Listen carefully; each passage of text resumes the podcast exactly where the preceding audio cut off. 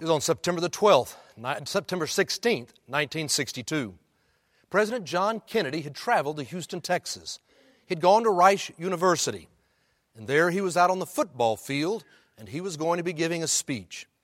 The speech was going to be about going to the moon. Now you need to understand he happened to go on on the weekend, on the week right before the weekend where Rice University was going to be playing the University of Texas in football there at Rice. Now, having grown up in Houston, I can tell you that that day was usually a very difficult day. It was pretty hard on Rice, but everyone was excited about it, and here the president was coming to be able to talk. And, and that day, he wanted to talk about this dream of going to the moon. You see, just a few months earlier, he had gone before Congress. And there at Congress, he had asked for appropriations saying, Before the end of the decade, I want us to put a man on the moon and bring him back. It was an inspiring speech. I want to read you just a little bit of what he said. But why, some say, the moon? Why choose this as our goal?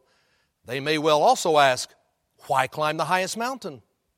Why 35 years ago fly the Atlantic? Why does Rice play Texas? We choose to go to the moon. We choose to go to the moon in this decade, not because it is easy, but because it is hard. Because that goal will serve to organize and measure the best of our energies and skills. Because that challenge is one that we are willing to accept, one we are unwilling to postpone, and one which we intend to win. And so we did. We accepted the challenge. Seven years later, just seven years later, Neil Armstrong on July the 20th, 1969, would climb out of the lunar lander and walk on the moon. Now you got to remember when Kennedy said, let's go to the moon before the end of the decade, we had all of 15 minutes in space.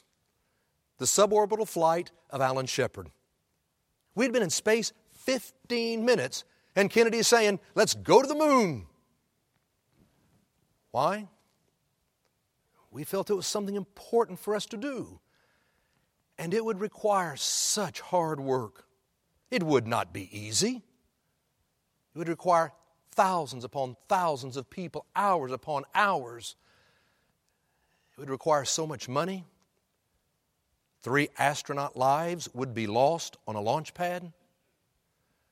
It would be hard. But in the end, it's because we accepted the challenge that we learned so much. We developed new technology, we developed new materials. There was an incredible sense of national pride, if you will remember, when we were doing this. We made it all the way to the moon, and it brought us incredible meaning and joy. We go not because it is easy, but because it is hard. I thought about our scripture lesson this morning. Jesus gathering with his disciples on the night of the Last Supper. During the season of Lent, we're trying to look here at the end days of Jesus' life. We know that Jesus gathers his disciples on that night, and, and now he's having a calling for them. It's really a mission, it's sending them out. And Jesus is going to tell his disciples, You are going to go out and do the works that I have been doing. In fact, even greater works you will do because I go to the Father. Jesus didn't just ask the disciples, Go to Jerusalem. No, Jesus said, I want you to go to the whole world.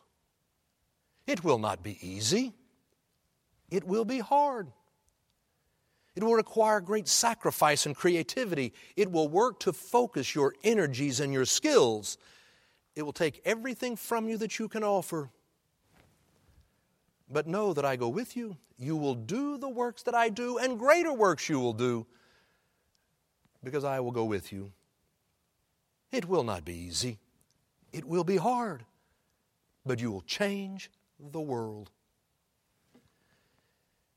You know, this morning is a very special morning, I believe, in the life of St. Luke's Church.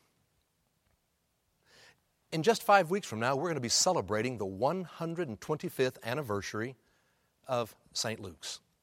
125 years ago, on that first Sunday after the land run, a group of people gathered in what was downtown Oklahoma City, staked a white flag, blew a bugle for people to come. We sang what a friend we had in Jesus, and we started as a church. In the last 125 years, this church has done incredible things here and around the world. We have sought, been seeking always to follow Christ and to see how we are called to go out and make disciples. Well, I believe when we come to that 225th anniversary, they'll talk about this day.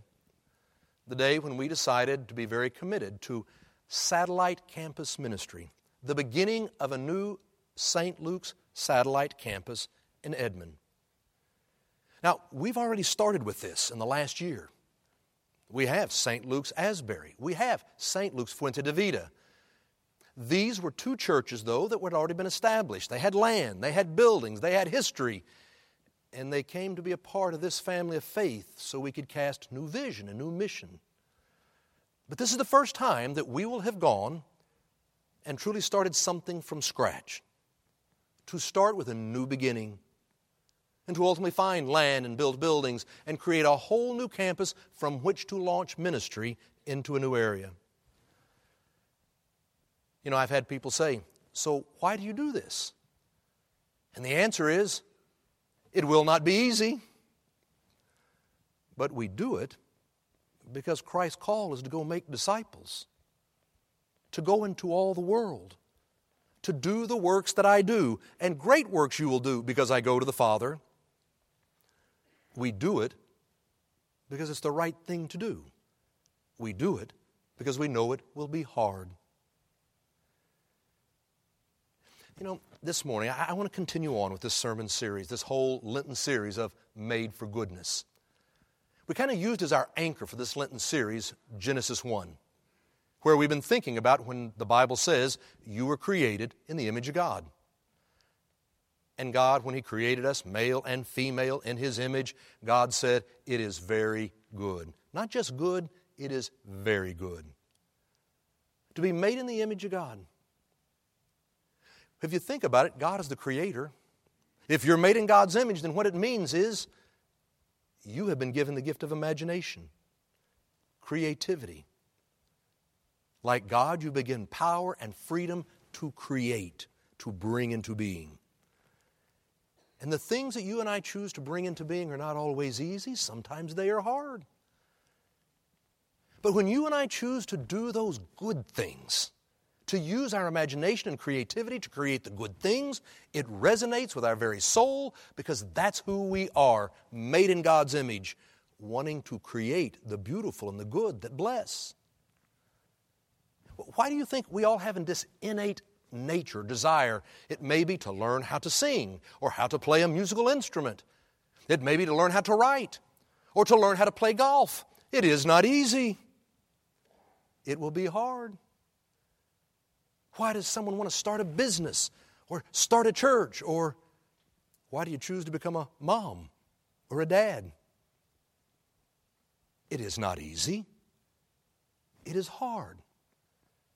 But there's something about giving yourself your imagination, your creativity, your freedom to bring into being that which changes the world and leaves the world a better place. Jesus called his disciples. I'm going to send you out, not to Jerusalem, to the world. It's not going to be easy. It's going to be hard. But you will change the world. I believe there's a hunger and desire in all of us for that. I want us to think about that this morning, and I, and I just want to share with you three ideas. First of all, this gift of imagination, this gift of creativity, it can be used for good or for evil. The power, the freedom you have to use your imagination, it can use to build up and bless life, it can use to tear down. The question is do you keep your life centered, founded on Christ? On the night of the Last Supper, Jesus is having the celebration of what we now call Holy Communion to say, I want me to be in you, to you to be in me. I want you to stay centered in me so you can go do the works that I do and even greater things. The question is in Lent, we look at our lives is the foundation of your life Christ. As many of you know, about 10 days ago, I celebrated my 60th birthday. We decided as a family we all wanted to get together. It was going to be perfect on spring break. And so we went down to San Antonio. We went down there to go to um, Hyatt Wild Oak Ranch. It was a place that had a lazy river and it had swimming pools and slides and, and putt putt golf and horseshoes. A perfect family friendly place.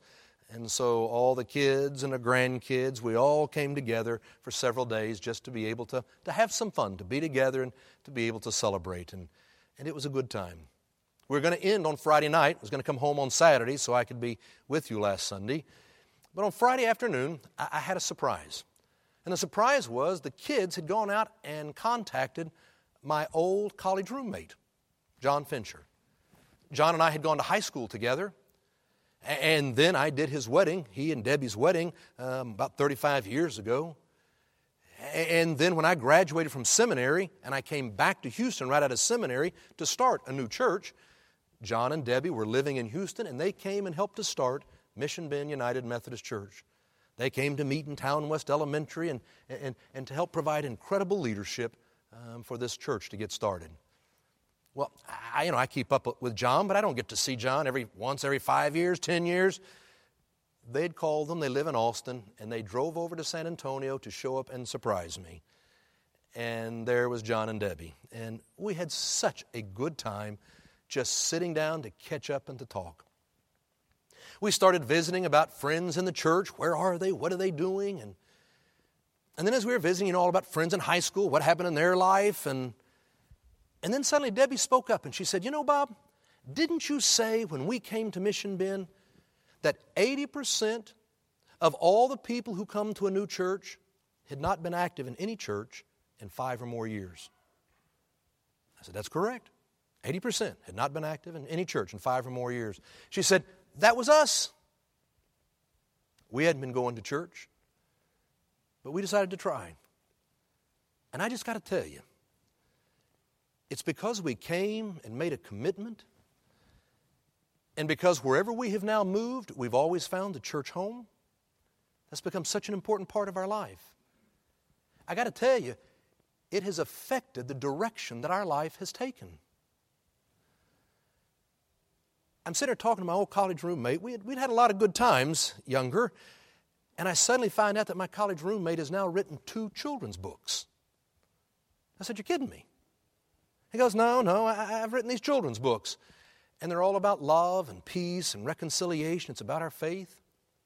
He said there's an organization in Dallas that's working in Africa, like in Somalia, trying to bring reconciliation and peace. They're going to buy 20,000 copies because they like the message and they want to use it. All the proceeds from the book, though, he said, are going to this mission I've become involved in in Honduras. And I'm listening to him talk and I'm going, wow, I, I knew John's life. I knew when he graduated college, he opened a business. He was an entrepreneur and went bankrupt. And he opened a second business and it went bankrupt. And he opened a third business and he did really well. Well enough, it provided him some freedom to kind of do things he wanted to do in life. He wasn't afraid to fail, he wasn't afraid to try. He had a faith that could sustain him.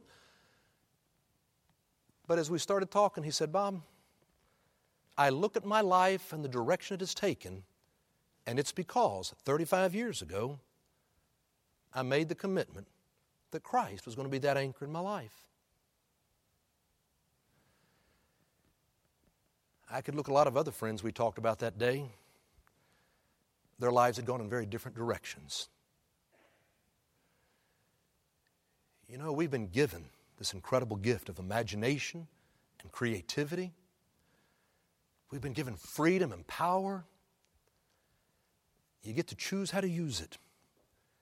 And the question is will you stay grounded in Christ? Sort of that's the important thing in life. It affects the direction that you live. It makes you want to create, maybe children's books. It makes you want to create and bless life because it resonates with your nature. It makes you feel good because you're created in the image of God. Secondly, if you do choose to let God direct your life and let God speak to you so you dream great dreams, understand it will not be easy. It will be hard. It will demand something from you. But that's what makes it meaningful. That's what brings the joy because it causes us to stretch and to pull. If it was easy just to stand up and sing the solo, or to be able to play the musical instrument, or to write, or whatever it might be, so what? Shouldn't be easy just to become the phenomenal teacher who builds a wonderful classroom, or a principal who builds the school, or the doctor who heals, or the preacher who preaches. It should require something of us to develop the imagination and creativity, to develop the skills because that's where there is the meaning and the joy. You know, when I was trying to start Mission Bend, you, have heard the stories. I went out to ring doorbells, knock on doors. Hello, I'm Bob Long. I'm starting a new Methodist church in your neighborhood. If you're not an active part of a local church, I'd like to invite you to come. I said it several thousand times. But there was a door I knocked on. And I, some of you have heard me talk about this lady. It was Anne who answered the door. What an amazing young lady. She was a young mom, had a couple kids. She was married. I invited Ann to come to church, and she said, I'll come. You know, Ann was one of those kind of people you just, uh, you're thrilled that they made the decision to come and be a part of the church because she took care of details and she loved and she was so friendly. And oh my gosh, she was such a blessing to the church. It was not easy starting a church in an elementary school, it was hard, but Ann made such a difference. Anne was struggling in her marriage. Her husband was an alcoholic. I would visit with him when he was sober, and he was a great guy. But he just couldn't stop the drinking. And when he would drink, he was mean. In the end, Anne got divorced. He would die not too long later from that disease. But she got divorced, and it was not easy being a single mom, now having to work as a teacher to put food on the table, to keep a roof over her and her children's heads. She had to work hard, but she did it. She got involved in administration in the independent school district. And then years later, she met a man named Max. Max was an incredible guy. His wife had died, leaving behind three children one child and then a pair of twins. And it turned out their kids were all the same age, and they decided to get married. And they now had five teenagers. They were all within like three years of each other. It was not easy. It was hard. But oh, what a family they created. I watched the love, the incredible commitment to each other. It was beautiful. And then it was that Anne began to hear a call into ministry, thinking maybe God wants me to serve in the church and not in school. And so while working full time, she decided to go back to seminary. It was not easy. Studying and going to school and holding a job, and she became ordained as a United Methodist pastor. She was assigned to First Methodist Church in Houston, my home church where I grew up. My mom and dad were going there. They had known Ann for years and years and years because they would come out to Mission Bend. And now she was their pastor. As mom and dad got sick, she would come to visit them in the homes and in the hospitals. They looked to Ann to be their pastor. It'll be one year ago on April the 16th. I flew to Houston to see my mom. She had been struggling with Alzheimer's for so long. And when I got there, Anne was waiting for us. It was Anne and Marcia, me. We went in, held hands around mom's bed, and, and she prayed a beautiful prayer. We visited for a while, and then she went to church. And Marcia and I sat down beside my mom, and we held her hand. And 30 minutes later, mom died. I called Ann and said, You know, we want you to do mom's service just like you did dad's service. We could really get the family on a date for a Saturday. And she said, I'm leaving that Saturday to go to the Holy Land to lead a tour. And I said, Well, well, you can't do this then. She goes, Oh, no, no, I don't leave until like 2 in the afternoon. If we did the funeral at 10 or 11, I could do it. I said, Ann, I'd never ask you to do that. You're not asking me. I'm telling you, I want to do it. And so she conducted my mom's funeral.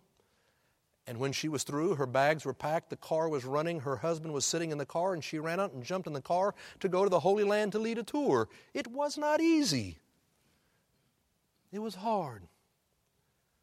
But I got to tell you, when I look at Ann Spear's life, she is a lady who has a life of incredible meaning. It's been a life of learning. It has not been easy, it has been hard. But oh, what joy! And how she has blessed this world, how she has blessed me. I believe God wants to help us all to dream, to use this gift of imagination and creativity in whatever place you find yourself, in whatever it is that you do, at whatever age you may be. There is a dream. You have imagination, creativity that God calls you. You can bless life. Don't think it'll be easy. That takes away the fun. And so, third, just on a personal note, I got to tell you birthdays that have a zero in them, they're really not all that bad. But they do remind you seize the day. It doesn't matter whether that zero goes with a two or a four or a six or an eight. When you get those zeros thrown in there, they remind you seize the day. That this is the time that you and I have been given to use our imagination, our creativity, to dream and to give ourselves to something bigger than ourselves. You know, I've been having fun telling you about Chris Hadfield because I think he's been such an inspiration. You know, it was in 1962 that Kennedy said, before the end of the decade, we're going to put a man on the moon. It won't be easy, it will be hard. And in 1969, when Neil Armstrong climbed out and stepped on the moon, Chris Hadfield was nine years old there in Canada watching on TV. And it inspired him to say, I want to fly in space. I want to be an astronaut and he set to work doing that. It would not be easy for Chris. Oh, the things he would do, the dedication he would show. And over the next 44 years, he would become an astronaut, fly on two space shuttle missions, become the commander of the International Space Station for five months last year. I mean, he did it. 44 years, though, of becoming an astronaut. And he said, When I climbed into the Soyuz capsule to leave the International Space Station, I knew it had all come to an end. I knew that when this thing landed, I'd never fly in space again. That boyhood dream, all the things I'd wanted and imagined to do, it was all coming to an end. And they rode that Soyuz capsule back down. You know, you know, they do different. You know, in the United States, we splash them down in the ocean. In Russia, they hit the land. They designed their capsules so that you crash into the land. And he said, I was prepared, and we hit Kazakhstan, and I mean, it was a hit to the ground.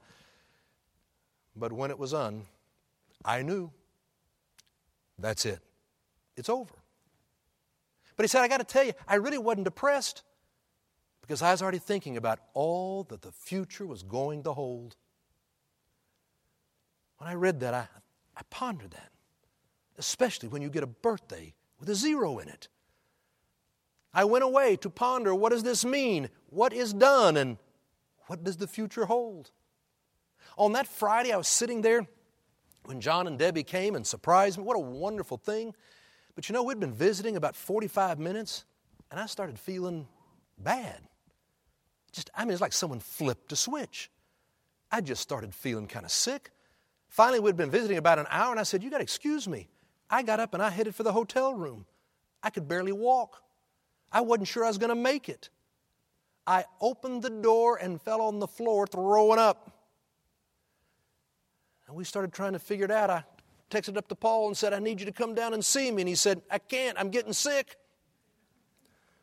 And it turned out that Paul and Krista and me, we all got deathly ill within about an hour of each other. We started kind of tracing it back through the day to see if we could figure it out, and we got back to lunch, you know, and when it came to lunch, we cooked there in the condo, and we were all trying to be very healthy, and so we cooked up some turkey burgers, and three of us ate those turkey burgers Krista and Paul and me. Now, I got to tell you, on the first day of my seventh decade, I showed I was still learning. Because what I have learned is turkey burgers can kill you. Do not eat healthy. I want that big, juicy hamburger from now on. This is crazy. Oh, I was sick. For the next eight hours, I just kept getting sick. I could hardly walk. We had to get up at 5 a.m. the next morning to get home. There were no other flights available because it was spring break. I wasn't sure I could do it. Marcia packed. We barely got to the car, got to the airport. I thought, I can't do this, but I've got to do this. I got on that airplane, and sure enough, I sat towards the back, planning ahead. I got sick on the plane. We managed to land in Dallas. That's when I texted Wendy and said, How you feeling about Sunday sermon? We finally made it home late that afternoon, and I walked in the front door and I fell on the sofa. I slept for the next three hours. I did not feel well.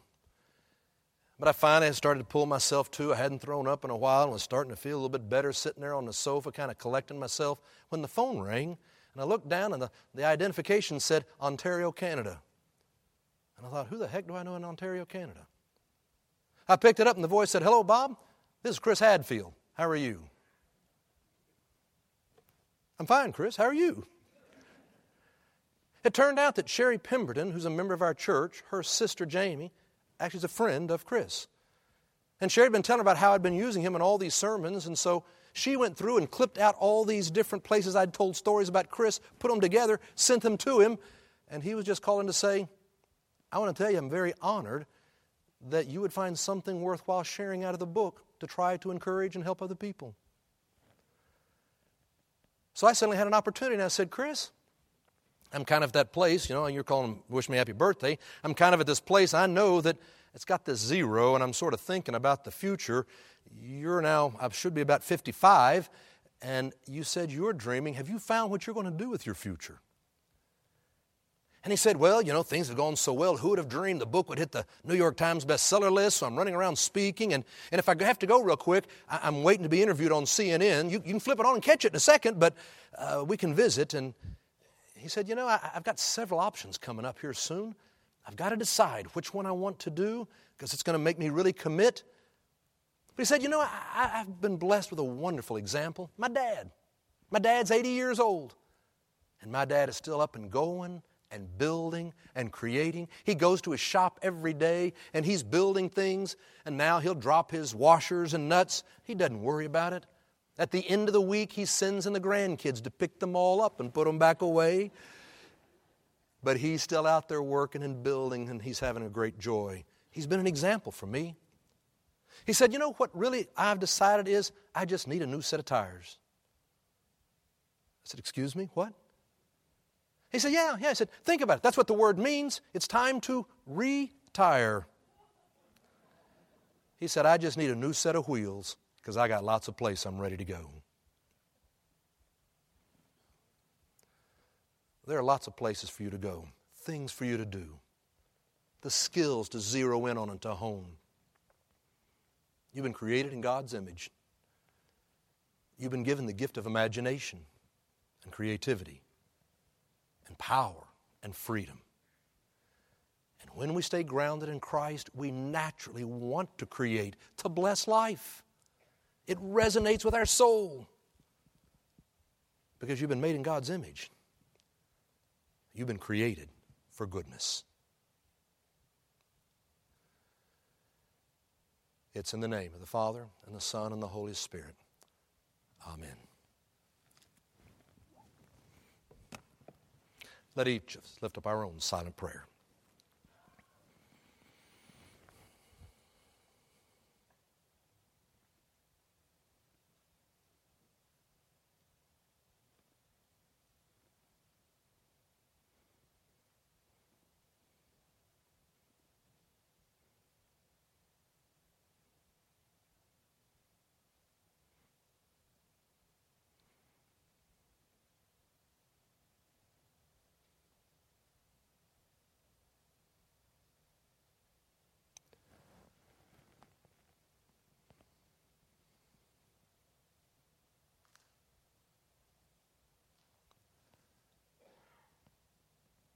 Amen.